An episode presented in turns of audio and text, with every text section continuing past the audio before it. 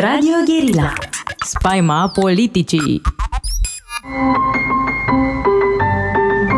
Metope Emisiune realizată prin amabilitatea Fundației Casa Paleologu Bine v-am regăsit în emisiunea Metope. Anul ăsta sărbătorim 10 ani de existență. Casa Paleologu există din 2013. Uh, Casa Paleologu ca instituție uh, care se ocupă de cursuri. Că, uh, cum spuneam, casa din strada Paleologu există de mai multă vreme, de peste 90 de ani. Și cu această ocazie, în acest cadru, în acest context, ne-am hotărât să invităm ceea ce noi numim stâlpi ai casei. și trebuie să explic asta pentru cei care ne ascultă. La Casa Paleologu avem trei Uh, niveluri, să zic așa. Da? Sunt uh, oaspeții, cei care vin odată de câteva ori uh, la cursuri, apoi sunt prietenii casei, sigur, care se implică ceva mai mult, și apoi sunt stâlpii casei. Da? Și prima noastră invitată a fost Speranța Munteanu, care e campioana absolută uh, la cursurile de la Casa Paleologului, cred că nici nu-i mai încap uh, diplomele într-un sertar, cred că acum o comodă întreagă plină cu diplome de la noi. Uh, astăzi uh, i-am um, invitat pe um, Liliana și Adrian Gârmacea, uh, pe care i-am întâlnit prima dată la Atena, pentru că ei sunt din Bacău, așa că nu puteau veni la cursuri pe vremuri, când făceam cursurile numai în salonul casei și prima dată au venit la Atena. Și uh, uh, un alt participant la respectivul uh, curs mi-a spus, da, voi toate, mi-a zis, dar tu știi cine sunt uh, soții Gărmacea? Nu, nu știu. Păi sunt niște uh, antreprenori extraordinari, uh, sunt formidabili. De altfel, ulterior am și vizitat uzina de la Bacău și am fost impresionat eu însumi. Uh, și o să întreb, uh, o să încep prin a vă întreba ce caută dita mai antreprenorii la cursurile noastre. Dar întâi la uh, călătoriile de studiu, după aia au urmat cinșoarele și grație pandemiei, ca să zic așa, am început și cu cursurile uh, online. Da? Ce căutați și la ce vă ajută, dacă vă ajută la ceva? Uh, bună ziua! Eu aș vrea să fac o mică corecție. Doamna Speranța este campioana la, la individual. Noi suntem campioni pe echipe, pentru că venim uh, împreună și de foarte multe ori vin și copiii cu noi. Ca să răspund la întrebarea dumneavoastră, de ce venim la cursurile Casei Paleologu? Motivele sunt nenumărate. Aici aș vrea să răspunzi individual, te rog. A, ok, bine, atunci o să de vedere. În, în dreptul meu. Eu obțin sau extrag foarte, foarte multe informații care mă ajută în business. Deci în toate cele trei uh, tipuri de întâlniri, fie că vorbim de întâlnirile online, de călătorii sau de weekendurile studioase, eu îmi extrag foarte multe lucruri care mă ajută ulterior în business. Mm-hmm. Și asta e răspunsul scurt. O să vreau să mult mai multe. câteva exemple, dar deocamdată să auzim ce spune doamna Gărmacea. Uh, deci, uh, eu zic că lucrurile, așa cum aveam să învăț uh, la un curs de-a lui Răzvan, lucrurile sunt necesare și nu se pot întâmpla altfel. Ne învăța Răzvan într-un uh, curs, uh, una din teoriile lui Nice. Și cumva am venit la cursurile Casei Paleologului cumva din necesitate. Deci necesitatea asta a venit tot așa într-un moment în care nu eram ca un om în echilibru, un om întreg. Deci eram, lucram prea mult, cumva munca era dusă la în exces sau tot așa cum zicea atunci în același curs ne-a învățat uh, uh, Răzvan, uh, ziceam aveam din toate prea puțin și din ceva cu mult prea mult. Deci munca era cu mult prea mult, știți? Echilibrul nostru nu era echilibru.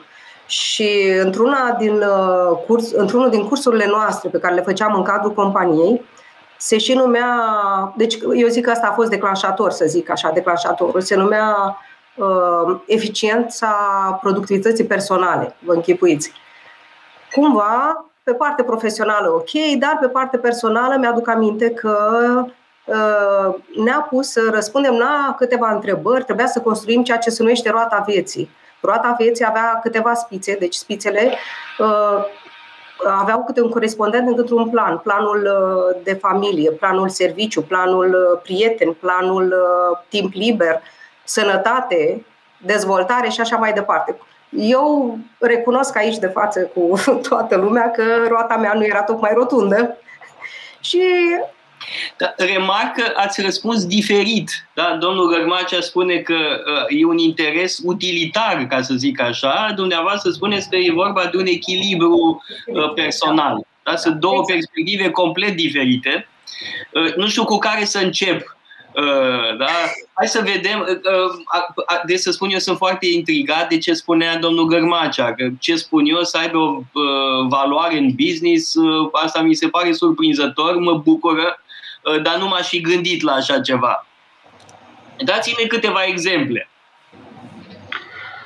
Păi aș putea să vă dau foarte, foarte multe exemple, pentru că practic nu există curs sau călătorie sau întâlnire din care să nu plec cu ceva util pentru business.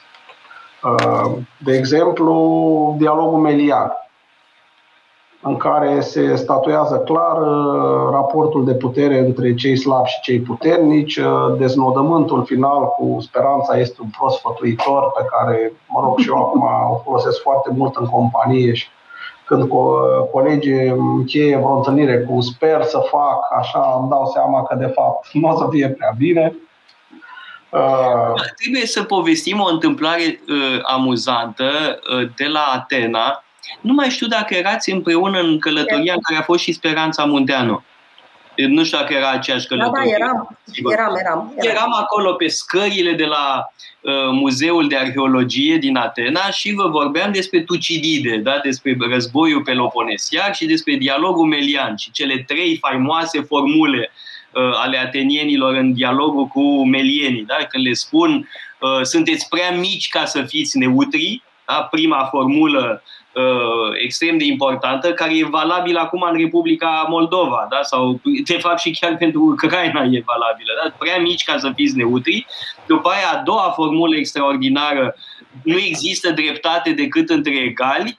Și în sfârșit, a treia, uh, speranța e un prost sfătuitor. Și imediat a apărut speranța și a spus, nu, nu, nu e adevărat. Și mi-a trebuit, mi-a trebuit o fracțiune de secundă să înțeleg ce vrea să spună. De fapt, am râs cu toții după aia. Așa este. Un alt exemplu ar fi uh, Revoluția franceză.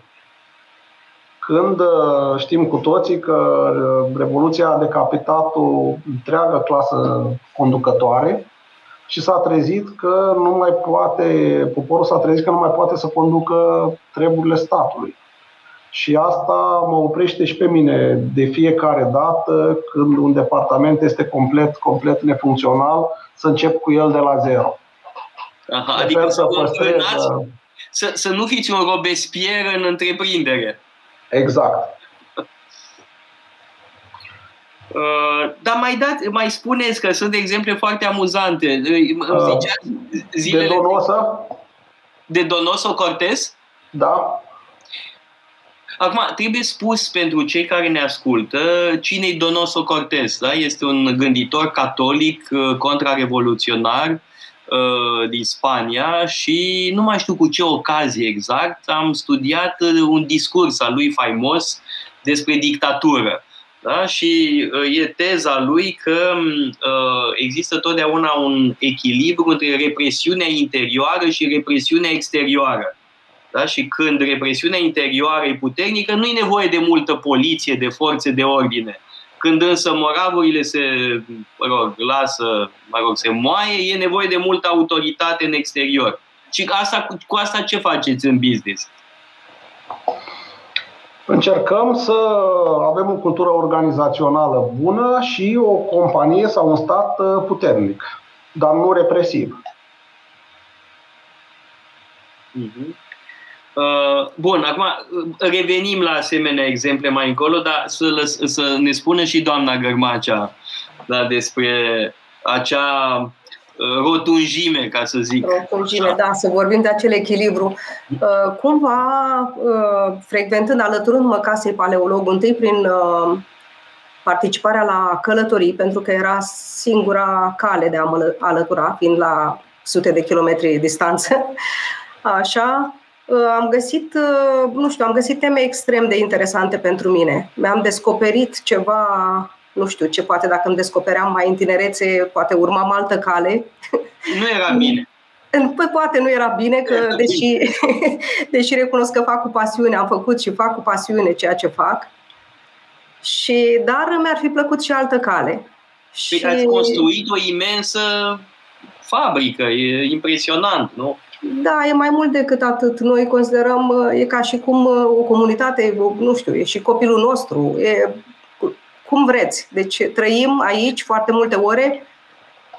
Trăi, până de la ce pandemie, să să ne gândim așa, până la pandemie, până în 2020, am fost împreună uh, la Atena, la Roma. La Roma, la... Uh, la nu mai nu? Paris am fost sau? La Paris, uh, da, dar nu știu dacă am fost, at- că am făcut și în 2019 o călătorie la Paris, nu mai știu dacă ați fost atunci. Uh, fost știu că ați fost în Olanda. Olanda uh, de două ori, da. Da, în Olanda de două ori, exact, dar și la Roma cred că ați fost de două ori. De trei ori am fost. De două, ori. Roma antică și una... Roma, Roma marilor familii, da. Da, da. da.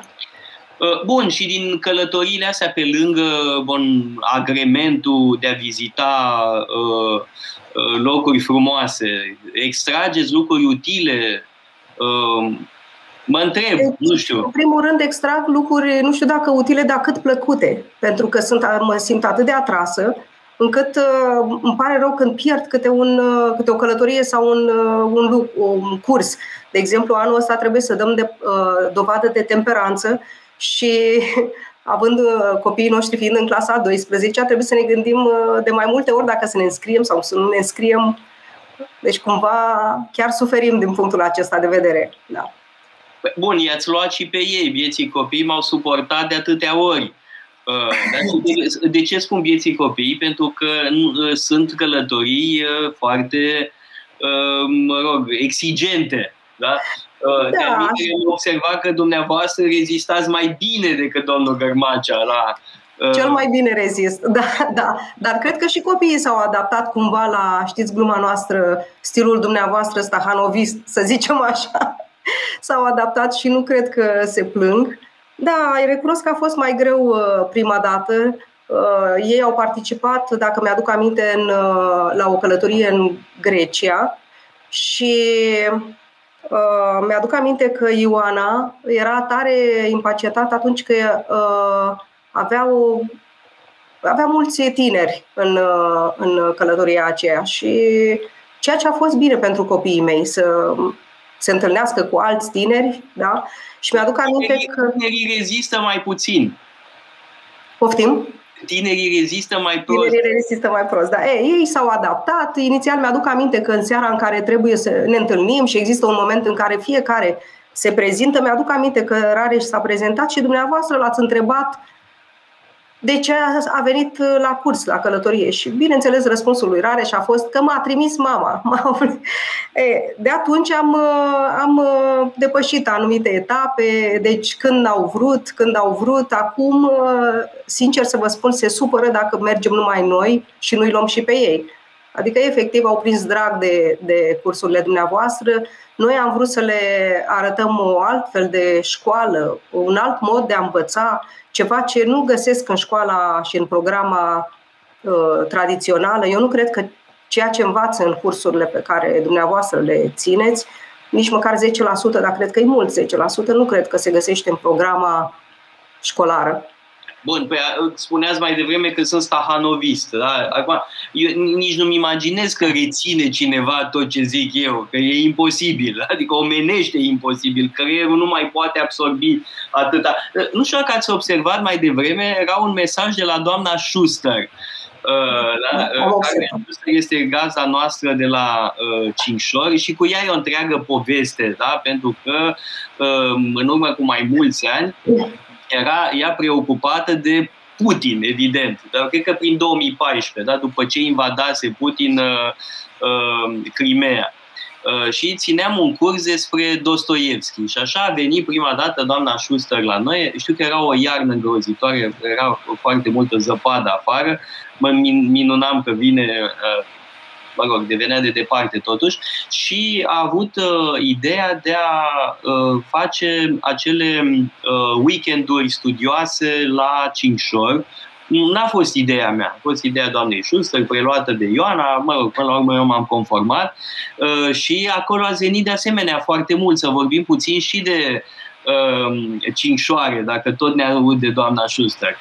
Păi bine ați făcut că v-ați conformat, pentru că weekendurile la Cinșor uh, au un aer deosebit, să zic așa. Acolo uh, se îmbină cumva, nu știu, setea de cunoaștere, obținerea de cunoștințe, noi, uh, nu știu, doamna Schuster, prin tot ce face dumnea ei, uh, e vorba și de istorie, cultură, gastronomie. Știți că da, face da, gastronomie e periculoasă acolo. Periculoasă. Da, periculoasă da.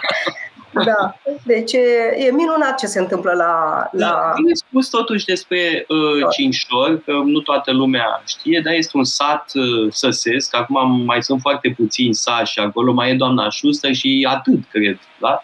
Pentru că uh, soțul doamnei Schuster nu e sars, e neamț, neamț, pe bune, da, din Germania. E, și uh, uh a reușit să recondiționeze biserica da? Uh, și uh, de asemenea să convertească în pensiune o serie întreagă de case uh, foarte frumoase, deci un loc perfect da, pentru ce vrem noi uh, și totodată o manieră de a avea grijă de acest patrimoniu săsesc uh, care al mintere a rămas orfan. Asta e realitatea, că multe biserici fortificate din Transilvania se duc de râpă. Însă trebuie să luăm o scurtă pauză publicitară și revenim. Radio Guerilla Metope Emisiune realizată prin amabilitatea Fundației Casa Paleologu. Am uh, revenit uh, în direct împreună cu Liliana și Adrian Cărmacea. Uh, în pauză mă uitam la ce mesaje ne-au mai venit și sunt stâlpi de casei care reacționează și uite, doamna Vidopol spune că cinșoarele sunt nemaipomenite, Cristi Gheorghe vă laudă că sunteți cei mai tari. Uite, a apărut deja comentariul lui Cristi Gheorghe. Uh, acum, uh, legat de călătorii, uh, nu știu, vă pun o întrebare tâmpită, uh, știu că e tâmpită, uh, dar mă interesează răspunsul. Uh, care v-au plăcut mai mult? Nu știu, că am fost împreună la Roma de mai multe ori, la uh, Atena de câteva ori, la Florența, la Veneția, uh, în Olanda, la Londra la Madrid, parcă, nu? Evident, da.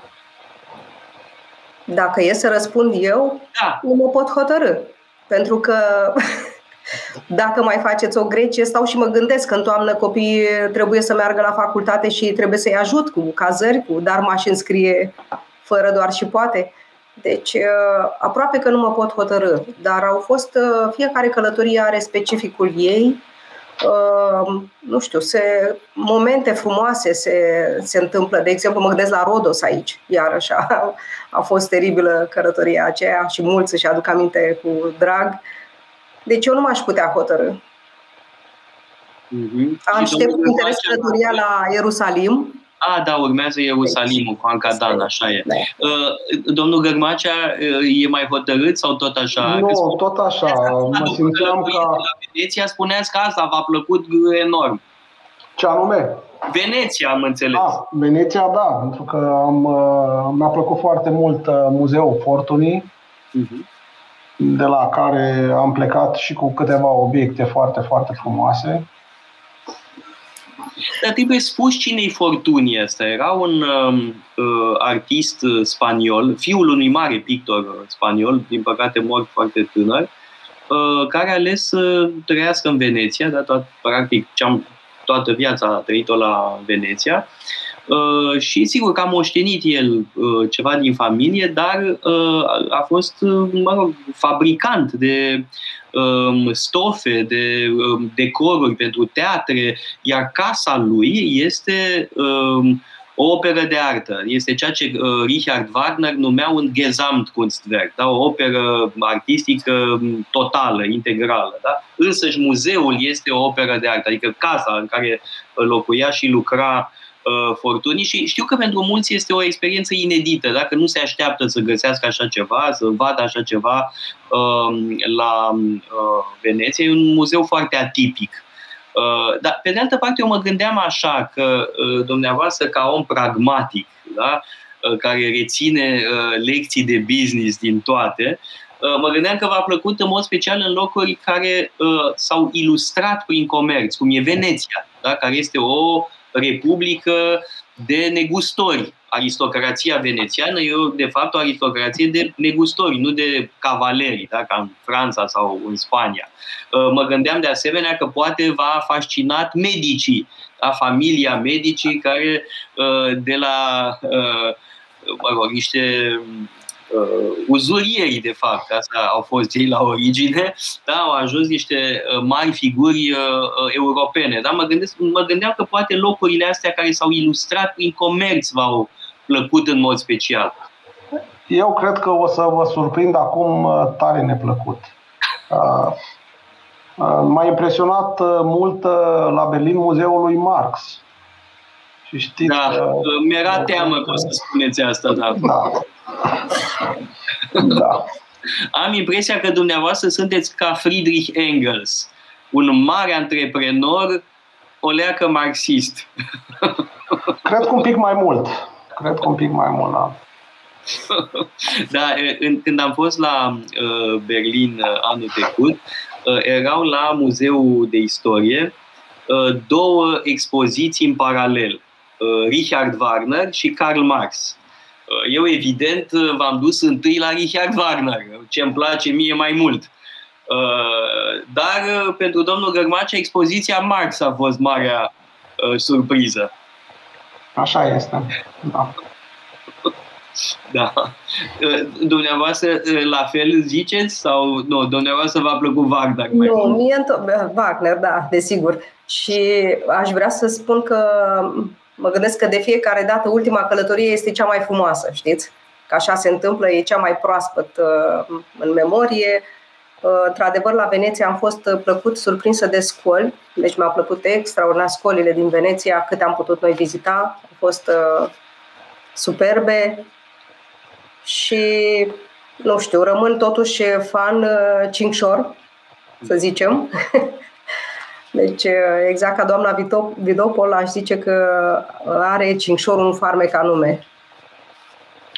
Da, trebuie să um, reîntărim componenta asta, dacă n-am mai fost de ceva vreme la, la Cincșor. Adevărat că e, drumul din București până la, la Cincșor este o oroare. Da? DN1 uh, este un chin. Da? Nu știu, pentru voi cred că e mai ușor Uh, de la Bacău. Nu? Tot o porcărie? Tot, uh, tot cinci ore facem și noi până la Cincșor, dar gândul la ceea ce o să trăim acolo ne face să uh, călătorim cu plăcere. Și deocamdată trebuie să spunem că încă suntem fericiți, cei care participă la Cincșor și cei care îl cunosc pe Dorin știu, încă putem călători în Transilvania fără să prezentăm pașapoarte. Pentru că domnul Dorin, știți cu toții, visează să facă o monedă proprie, să... Sper că nu ne aude, da, cred că ne aude. Sper să nu ne audă, da. da.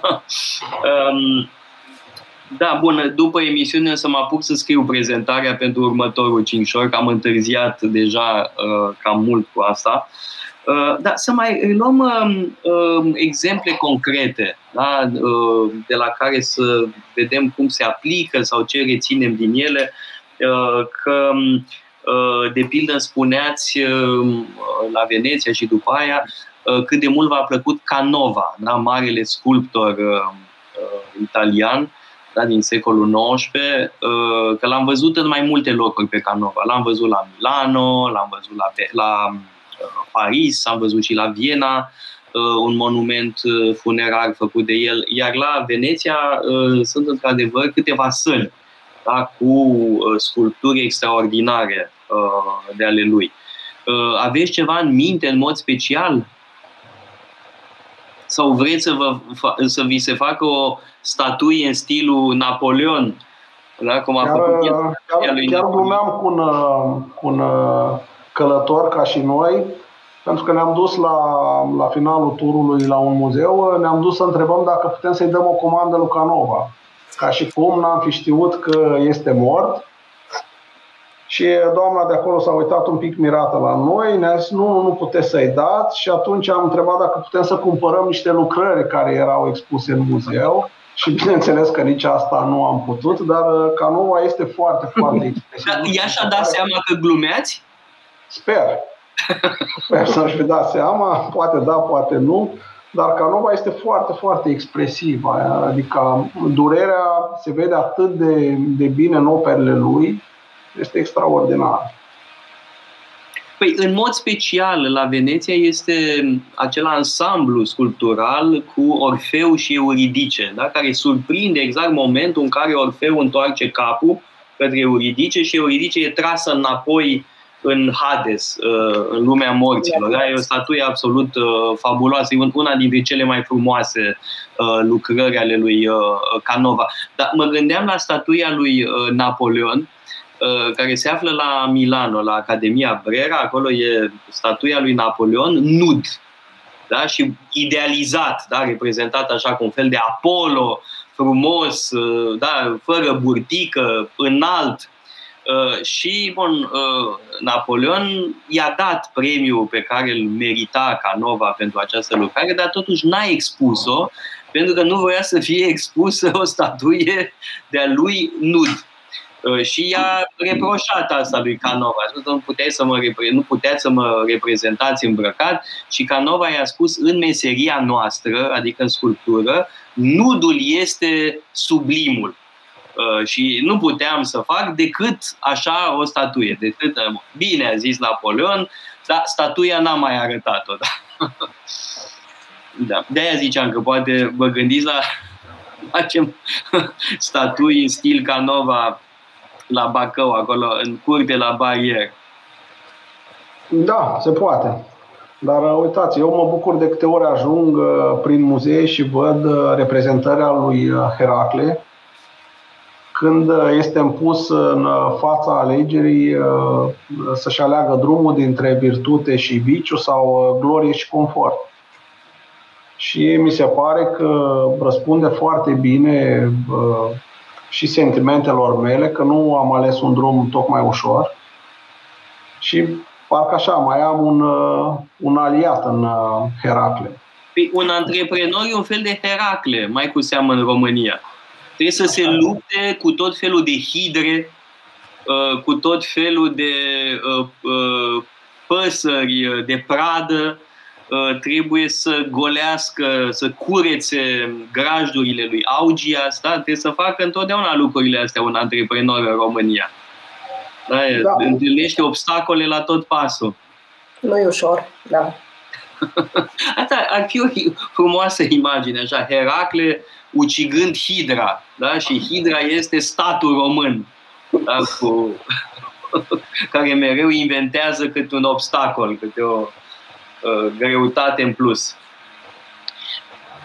Da, să știți că, um, din păcate, când am fost la Napoli anul trecut, uh, tabloul celebru cu alegerea lui Hercule nu era în expoziție, dar e un tablou extraordinar Uh, de uh, Karachi și nu era în expoziție, cred că era da, trimis la altă expoziție uh, și mi-a părut tare rău, da? că e o capodoperă absolută. În schimb, acum la Veneția am văzut pe Heracle da? între cele două, da? alegând între glorie și plăcere.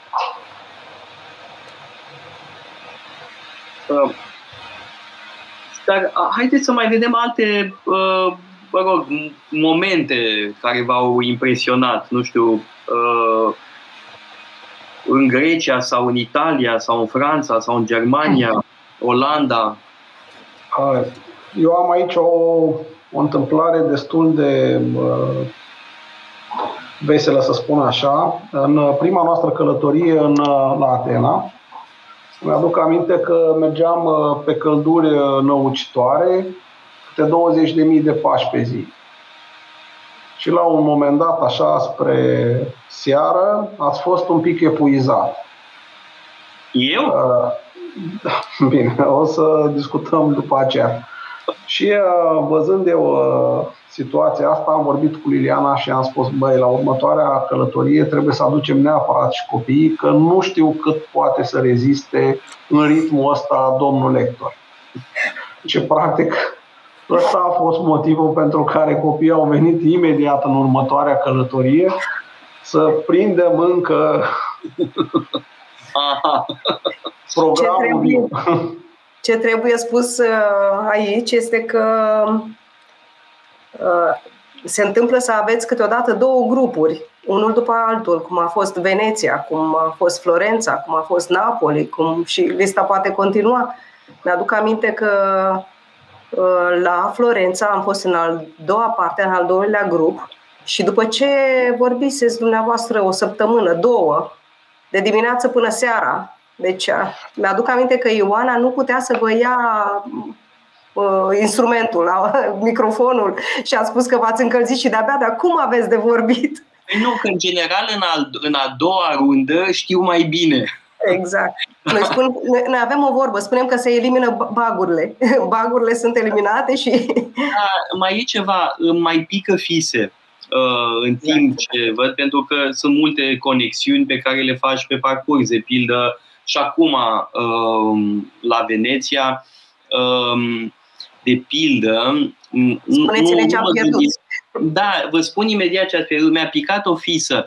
Când, uh, am vorbit de diferiți dogi mai importanți, da? figuri de dogi. Mulți dogi au, uh, erau la sfârșitul vieții și n-au fost cine știe ce impresionanți prin uh, Uh, ce au făcut. Da? Unii sunt cu adevărat foarte importanți. Adevărul că uh, unul dintre cei mai tari a fost ales la peste 80 de ani Doge, și anume Enrico Dandolo, da? faimosul Dandolo care a cucerit Constantinopolul în 1204. Uh, însă e o altă figură importantă în secolul XV, și anume Foscari, despre care a scris și Verdi o faimoasă operă, mă rog, e o figură Uh, importantă în istoria Veneției, a fost și foarte multă vreme doge, vreo 30 și ceva de ani. Uh, și uh, el a fost obligat să abdice. A fost o, o sinistră punere la cale împotriva lui. I-au hărțuit fiul, a, care făcuse și el niște greșeli, a fost acuzat că a omorât pe cineva, a fost exilat, nedreptățit, în fine, și până la urmă l-au forțat pe Foscari să demisioneze. Uh, și a murit puțin după aia, uh, de inimă rea. Și în uh, poporul venețian s-a revoltat, adică a fost revoltător ce s-a întâmplat cu Foscari, cum a fost obligat uh, să uh, abdice. Da, o imensă măgărie. Uh, și mi-am dat seama că a fost înmormântat uh, în imensa bazilica uh, dei Frari, da? bazilica aceea franciscană, da? cu uh, tabloul ăla superb uh, al lui Tizian, cu înălțarea fecioarei. Cred că o aveți în minte, da? da? da, da, da. Uh, e, uh, mormântul lui Foscari e chiar lângă altar. Asta e, e genul de lucru de care mi-am dat seama uh, ulterior. După ce v-am dus acolo, mi-am dat seama, stai puțin, l-au înmormântat pe Foscari aici. De ce l-au înmormântat pe Foscari aici? Pentru că se simțeau foarte vinovați pentru moartea lui. Da? Asta e genul de legătură pe care am făcut-o la a doua călătorie, nu o făcusem la prima călătorie când am fost împreună. Da? Dar se mai întâmplă uh, lucruri de astea, da? mai pică fise în timp ce, în timp ce vorbesc, de-al minte. Pofta vine mâncând și ideile vin vorbind. Da. În, în alte, la Florența spuneați că ați fost în a doua rundă. Nu mai țin da, minte da, de atunci. La doua rundă au fost, da. Nu mai țin minte de atunci. Da, uh, și de aceea, adică um, tot ne întrebați de fiecare dată de ce venim, a doua oară, a treia oară. Pentru că, exact cum spuneți, aflăm lucruri noi. Pentru că lucrurile astea se așează, una, pentru că devenim uh, mai specialiști, să zic așa. Pe mine mă amuză cum am ajuns acum să să vedem, uh, să distingem între, de exemplu, vasele din uh, cultura minoică, uh, miceniană, cum suntem, am ajuns după aceea să vedem, nu știu, știm perioada, știm cât de cât, nu suntem ultra specialiști, dar deja da, acum mai e încă ceva și trebuie să, le, să povestim asta pentru cei care ne ascultă că adesea, în special în muzeele din Italia, da, unde sunt foarte multe picturi din Renaștere, din perioada barocă, cu subiect religios, da? și pentru a evita uh, overdoza de madone, nu? te saturi de atâtea madone și de atâția criști crucificați, uh, uh, încercăm să recunoaștem sfinții da? care sunt în aceste tablouri. Da? Uh, și eu mă, uneori mă gândesc dacă nu cumva e plicticoasă toată chestia asta, da? Cu, recunoaștem pe Sfânta Ecaterina, pe Sfântul Ieronim, pe Sfântul Anton de Padova, pe Francis din Asizi, pe Dominic, pe Petru Martiru uh, și așa mai departe.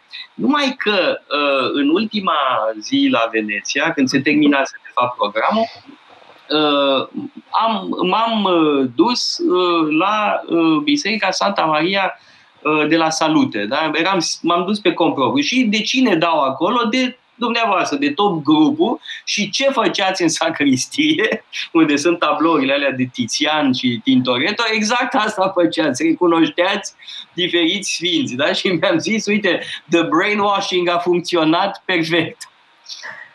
Cred că ați fost mulțumit atunci când ne-ați găsit la ora 8 și jumătate, nu? Dimineața. Dimineața, da. Da. Da, mă rog, asta e, că uneori îmi spune Ioana, dar mai lasă cu sfinții, da? că se satură lumea să aude de atâția sfinți. Dar, pe de altă parte, ă, asta e, astea sunt muzeele ă, respective, da? cu toate aceste capodopere. Ă, asta are legătură și cu disputa de acum, cu religia la școală sau nu, însă la școală nu cred că se învață asta, da? despre exact. um, cum vizitezi un muzeu. Da?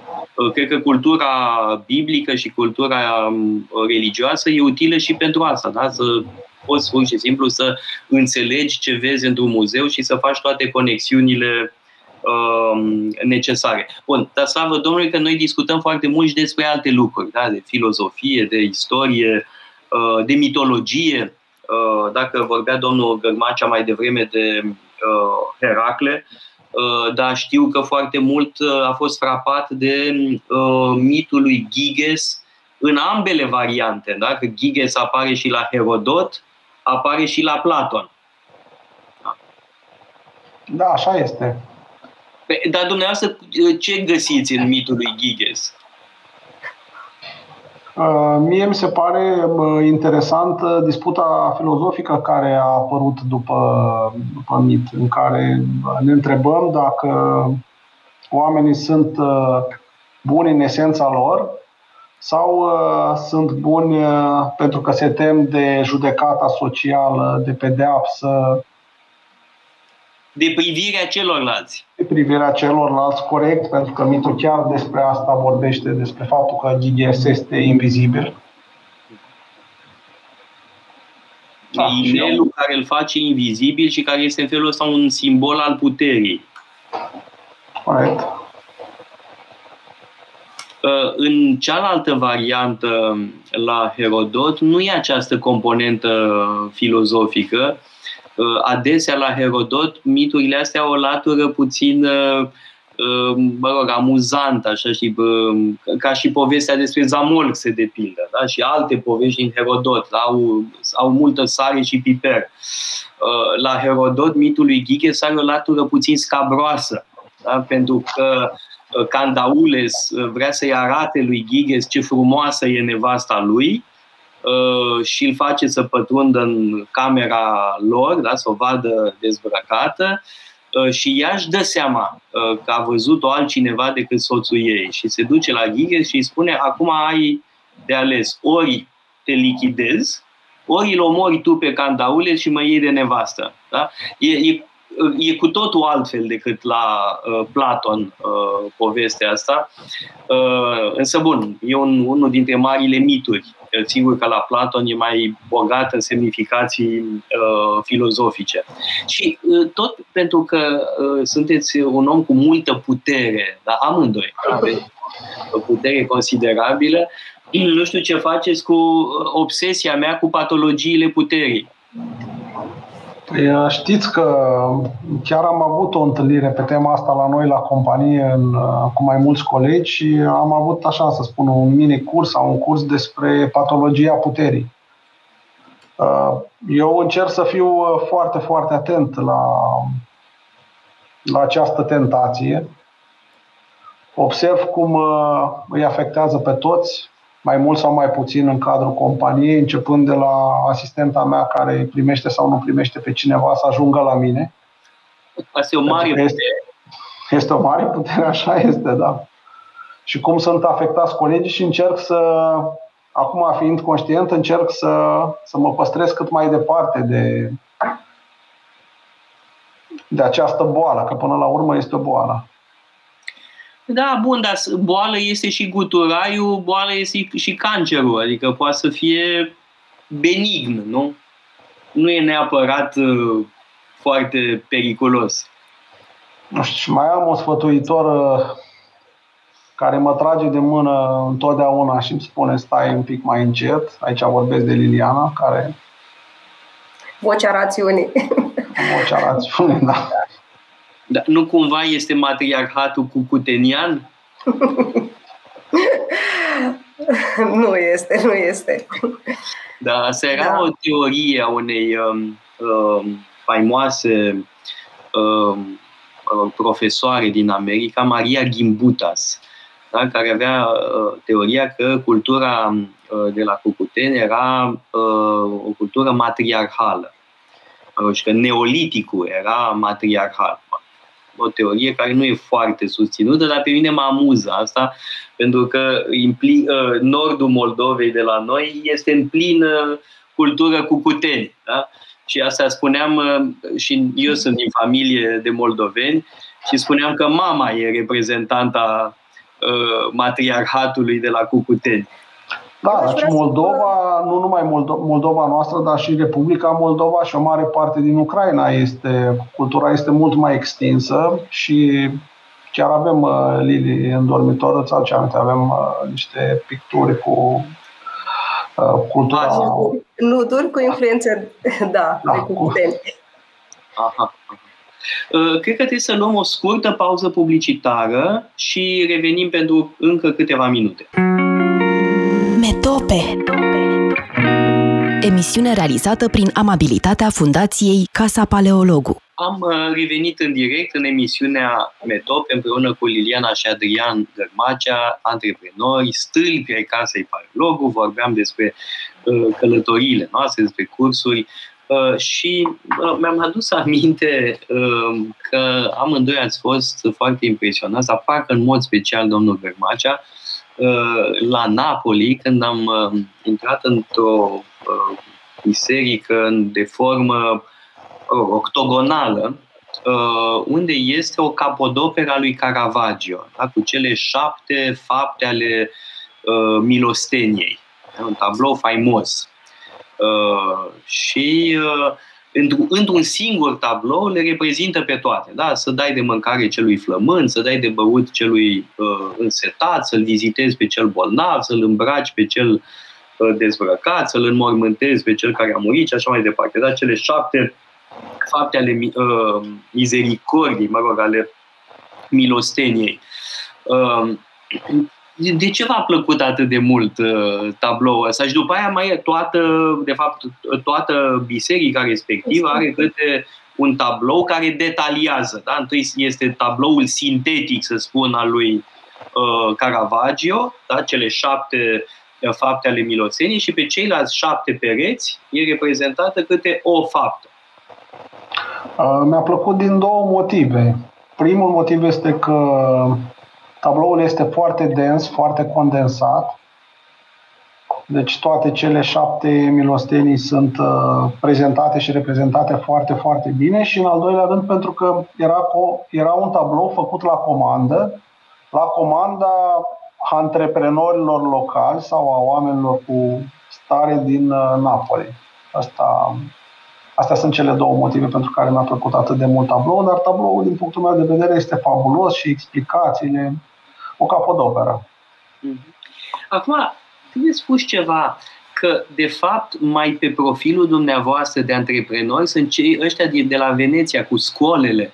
Dacă scolele nu sunt școli, ci sunt confrerii, uh, dar nu confre- sunt confrerii religioase și sunt confrerii ale unor oameni uh, activi, profesionali, oameni negustori. În timp ce aia de la Napoli nu sunt negustori. Aia de la Napoli erau niște nobili care uh, se adunau da, pentru a face fapte bune. Uh, dar cred că pe profilul dumneavoastră ăștia sunt de la uh, Veneția, da, la uh, uh școala Dalmata, de pildă, da, sau la uh, școala di San Rocco, da, care bănuiesc că v-a dat uh, gata. Așa este și dacă vă spune că mi-a plăcut uh, foarte, foarte mult și uh, monumentul uh, din Valea Celor Căzuți din Spania. Oh, da. Asta... Uh, nu știu dacă e politically correct să spunem, dar într-adevăr este impresionantă bazilica făcută acolo de Franco după războiul civil. E impresionantă, oricum ai lua-o. Da? Așa este.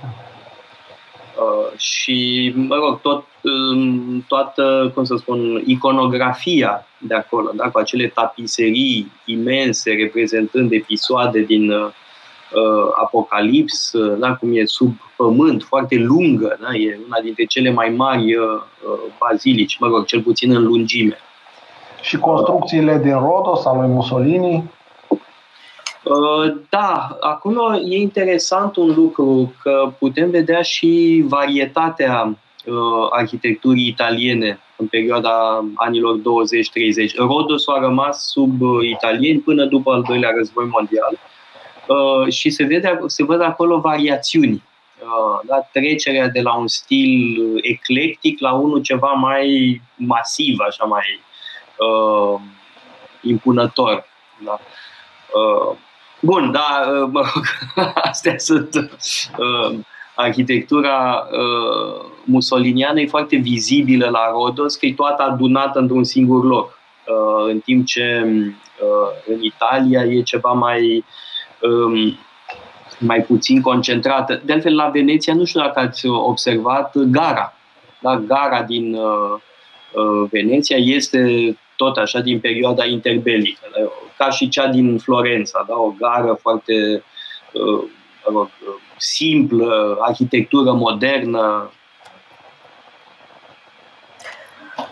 Da, știți, tot vorbim și vorbim, s-a vorbit mult despre călătorii, despre cincșoare, cum le numim noi, dar uh, eu aș vrea să vorbim și despre cursurile online pentru că aș vrea să vă mulțumesc pentru mine pandemia a adus și un lucru bun, pe lângă tot ce a fost rău. Lucru bun a fost faptul că v-a împins cumva să vă lansați în online. Pentru noi, cei din, care nu suntem din București, am, ne-am fi dorit să participăm la cursuri, a fost ceva extraordinar. Deci, pandemia pentru mine a fost o perioadă frumoasă. Da, asta. Da, da. Trebuie să um, trebuie spus. Ceva că uh, Ioana Brândurel se uita la cifre la începutul pandemiei și era îngrozită, da? pentru că efectiv totul se prăbușea. Ca la toată lumea. Da, da că prăbușire de 70% în aprilie 2020 față de aprilie 2019.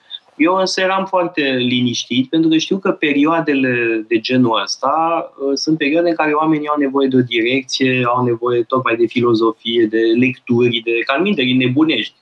Uh, stai închis în casă și nu mai vezi pe nimeni, o iei razna, da? Uh, așa că trebuie să ne mulțumim unii altora, că uh, și, și pentru noi a fost foarte important să putem continua uh, în perioada uh, pandemiei și să facem acest pas. Da? Știți că eu sunt foarte rezistent la înnoire tehnologică, iată că am făcut-o. Uh, vă mulțumesc foarte mult uh, pentru participare. Uh, aștept cu mare nerăbdare să ne revedem, dar cred că ne revedem zilele astea. Nu știu la ce curs, cu siguranță. Avem cursuri, sigur. Da, mâine e asta, Bălășescu, cu introducerea. Da, da, da, abia așteptăm. Introducerea în antropologie. Da. da. Mulțumesc încă o dată foarte mult uh, și vă dau întâlnire tuturor săptămâna viitoare, tot așa, la ora 2, la Metope. Mulțumim! Vă mulțumim! Metope emisiune realizată prin amabilitatea Fundației Casa Paleologu. Radio Guerilla